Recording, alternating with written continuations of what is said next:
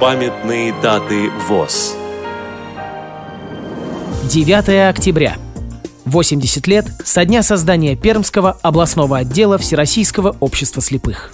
Программа подготовлена при содействии Российской государственной библиотеки для слепых –